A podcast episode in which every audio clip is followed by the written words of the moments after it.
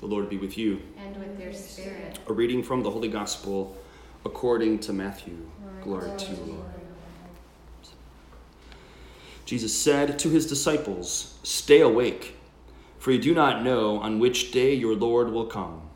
Be sure of this if the master of the house had known the hour of night when the thief was coming, he would have stayed awake and not let his house be broken into.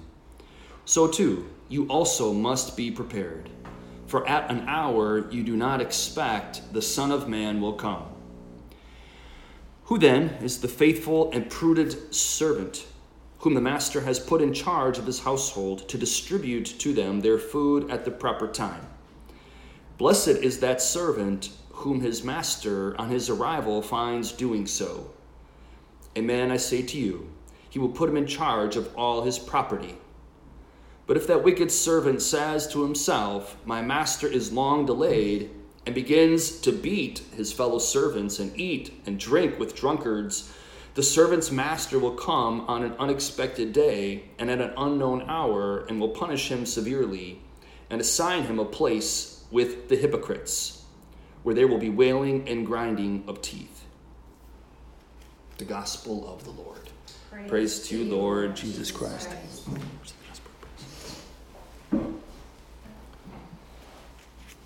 Today in the gospel, we hear the word hypocrite again.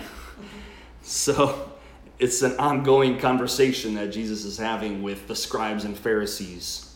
So these are not his favorite people.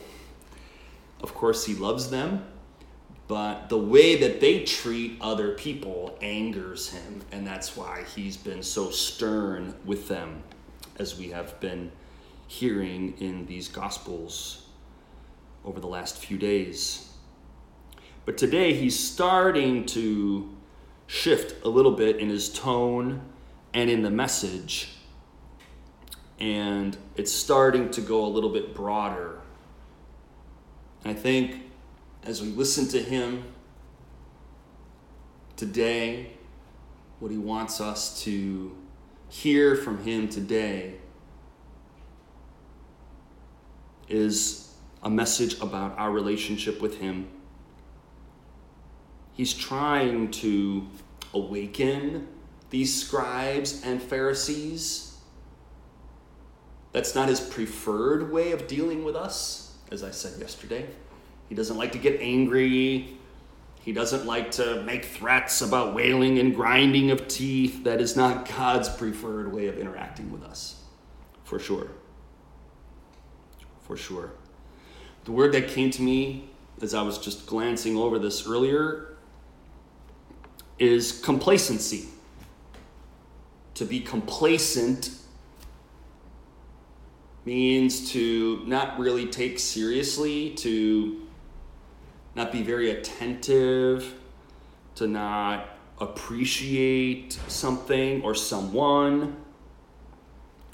So I think in some ways here, God is speaking to all of us about the danger of complacency. It's not that God wants us to be anxious about our relationship with Him. On the contrary, He wants us to have a loving friendship with Him. It's the enemy of our souls, the enemy of God, who is constantly trying to drive a wedge in between us and God and one another. But sometimes the enemy uses this weapon of complacency to put us to sleep, so to speak. And in some ways, we can put things off and we can get distracted. We all get distracted in all kinds of things, not just our relationship with God. I'm starting school again part time and I'm happy to find to you know find anything else to do other than read what I'm supposed to read and write what I'm supposed to write. So that's a part of our human nature. When something is going to be a little challenging for us, we're happy to put it off as long as we can sometimes. That's just human nature. It's when it's like when the alarm goes off, if we have to set our alarms in the morning and get up at a certain time and we hear the alarm go off, we really are not happy about that usually and want to hit the snooze button and just put it off a little bit longer if I can. That's human nature. And the Lord knows that. The Lord knows that. So, what does He do? He comes after us. The Lord really seeks us out. Perhaps the world's most famous gospel passage, John 3:16, reminds us of that. That God so loved the world, God loved the world so much that he sent his only begotten son. That he gave us his only begotten son so that whoever believes in him might not perish but might have eternal life. For God sent his Son into, into the world not to condemn the world, but that the world might have life through him. So God is always taking the initiative.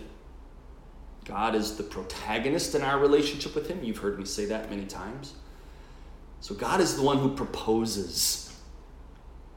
He extends his open hand he says, Abby, come follow me. Take my hand. He doesn't have his hand turned over. It's so funny, isn't it? How the body and body language speaks to us, right? We know intuitively there's a difference between an open hand and a hand that is turned over like this. This is a hand that's coming out to grab you, right? Come here. Get over here, right? And we do that to little kids sometimes. God doesn't do that. God doesn't do that. He, as hard as it is, God always respects our freedom. It would, it's hard for Him. Imagine you as a, as a mom. You're all moms here, Abby. Someday you'll be a mom, but you've experienced this as a child, right? You're headed towards danger, or you see your child headed towards danger. Well, you reach out like that to stop them, right? your hand turned over, ready to grab. Because you don't want your child to get hurt. And again, God will do that, but that is not his preferred mode of operation. And and really he does respect our freedom. He'll he'll send signs and, and you know, graces our way to try to stop us if we're headed in a, in a bad direction. But he will always respect our freedom because he doesn't want slaves. God is not interested in having slaves, he wants friends. He wants brothers and sisters, sons and daughters. So God has reached out to us. God is reaching out to us all the time. All the time. So let's pray today that we can be aware of God's efforts and desires to reach out to us. Let's ask God to help us be aware of those invitations, those proposals. And let's ask Him for the grace to respond to those invitations, not to be afraid. Not to be afraid that we're going to be met with criticism or judgment or condemnation. No, but, but rather with mercy, with love, with compassion, with understanding, with grace and mercy. Amen. Yeah.